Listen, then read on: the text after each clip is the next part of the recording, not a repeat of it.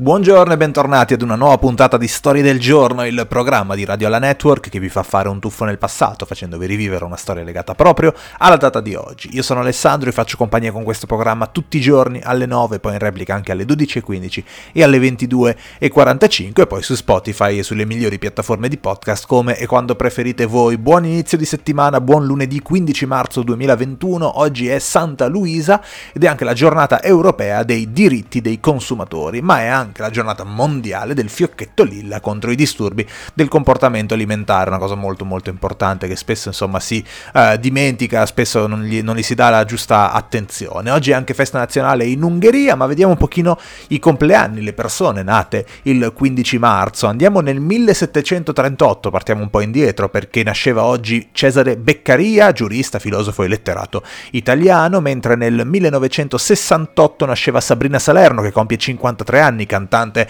e showgirl, la ricordiamo in particolare a Sanremo con Siamo Donne con Joe Squillo. Eh, compie 46 anni Eva Longoria, attrice e modella statunitense, eh, ricordiamo soprattutto per il suo ruolo in Desperate Housewives, mentre compie 46 anni, quindi stesso identico giorno, 1975, anche per Will I Am, rapper, produttore e fondatore dei Black Eyed Peas. Compie 28 anni il calciatore francese Paul Pogba, per lui 4 scudetti e 2 Coppa Italia con la Juve e poi una Coppa di Lega inglese e una Europa League con il Manchester United e soprattutto un mondiale con la sua Francia nel 2018. Nel 1892, rimanendo in ambito sportivo, veniva fondato il Liverpool, mentre nel 1906 oggi nasceva la Rolls-Royce. Nel 2019, arrivando invece molto molto vicino ai giorni nostri, uno dei primi e più grandi Fridays for Future si aveva luogo proprio eh, il 15 marzo, c'erano solo a Milano 100.000 persone, pensate, eh, un po' che che numeri insomma che ha raggiunto questo movimento di Greta Thunberg. Ma la puntata di oggi la dedichiamo ad un film che usciva oggi nelle sale, era il 1972 e il film era Il Padrino.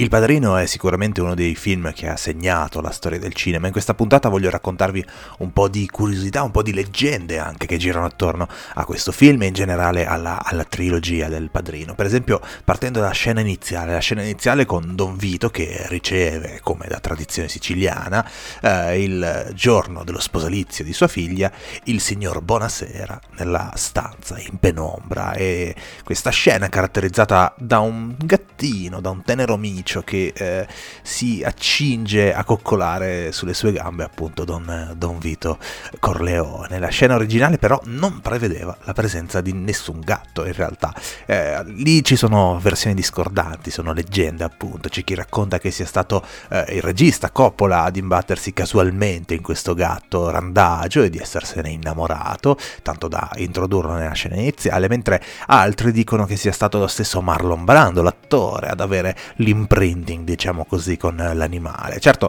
il gatto famosissimo ha creato comunque qualche problema, perché dopo aver girato questa fatidica scena, Marlon Brando ha dovuto ridoppiare la scena, ridoppiare se stesso, a causa dei versetti delle fusa del gatto che avevano coperto completamente l'audio e quindi avevano rovinato l'intera scena a livello sonoro. Eh, un'altra curiosità è legata sempre al personaggio di Don Vito, sempre a Marlon Brando. Quando si vuole imitare il personaggio personaggio di Don Vito Corleone eh, spesso ci si infila in bocca un po' di cotone perché appunto la leggenda vuole, anche qua leggenda, che l'attore soltanto eh, 16 anni più vecchio degli altri colleghi che avrebbero poi interpretato i suoi figli per invecchiarsi abbia fatto uso del cotone. In realtà non è esattamente così perché Marlon Brando ha utilizzato sì il cotone ma soltanto eh, durante i provini. Per la ripresa di tutto il film invece gli venne costruito da un dentista un apparecchio che modifica i tratti della sua mascella rendendola così eh, caratteristica, come insomma ce l'abbiamo assolutamente presente. Se siete fan della trilogia forse avrete notato un dettaglio legato alle arance,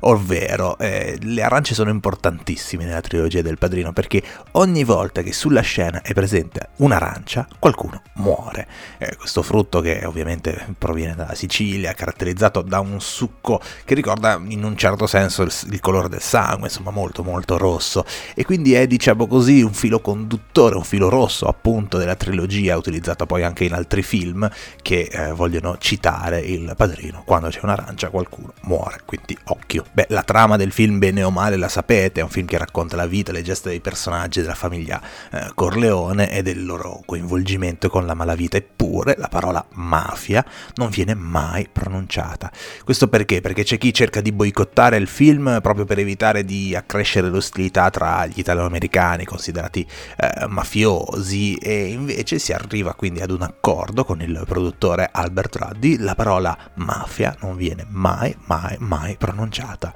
Invece chiudiamo con una curiosità sul Padrino parte 2, quindi sul sequel eh, del primo film, è stato il primo sequel della storia del cinema a vincere l'Oscar per il miglior film e in più gli unici attori ad aver vinto un Oscar per aver interpretato lo stesso personaggio, Don Vito Corleone appunto, furono Marlon Brando e Robert De Niro.